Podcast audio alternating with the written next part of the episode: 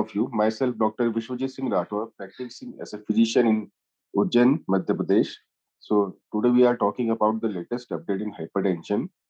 As per WHO, nearly 63% of total deaths in India are due to the non-communicable diseases, of which 27% are attributed to CVD, which affects 45% of people in the 40 to 69 year, age, year of age group. Among these, the raised blood pressure is among the most important risk factor for CVD.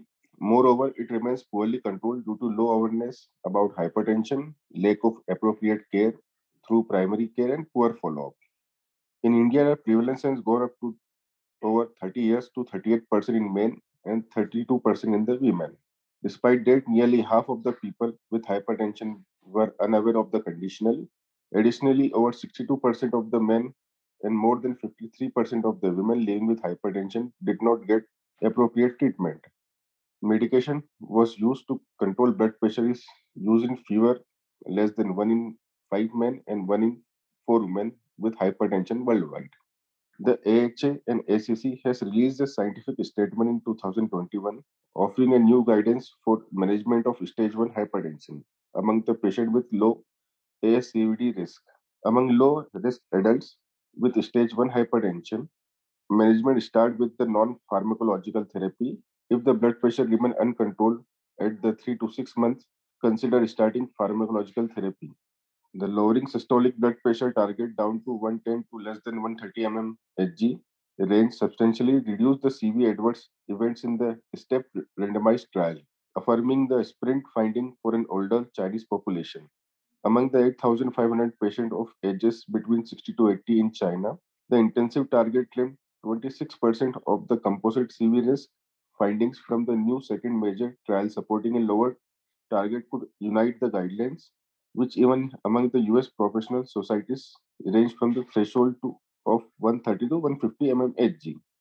With regard to the prognostic value of ambulatory blood pressure monitoring and the nighttime blood pressure, the 2018 European guidelines on the management of arterial hypertension recommended that the diagnosis of hypertension should not only they depend on the office BP measurement, but also on the out of office measurement, such as ambulatory blood pressure monitoring or home blood pressure monitoring.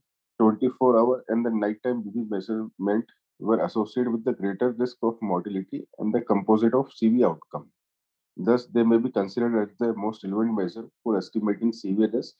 For every 20 by 10 mmHg increment of blood pressure at night, the risk of mortality increased by 23% and the risk of cardiovascular event by 36%. Most of the patients with hypertension require lifelong medical therapy to achieve the optimal BP control. The 2018 European guideline usually recommend five classes of antihypertensive drug. Considering high non-adherence treatment, the importance of combination treatment is particularly highlighted to improve adherence to therapy and BP control. Therefore, the 2018 European guideline recommend, especially in the context of lower BP target, to start antihypertensive therapy with initial dual fixed dose combination of AC inhibitors or ARB to combine with CCB or the diuretics. Since early July 2000, products containing valsartan have been recalled worldwide.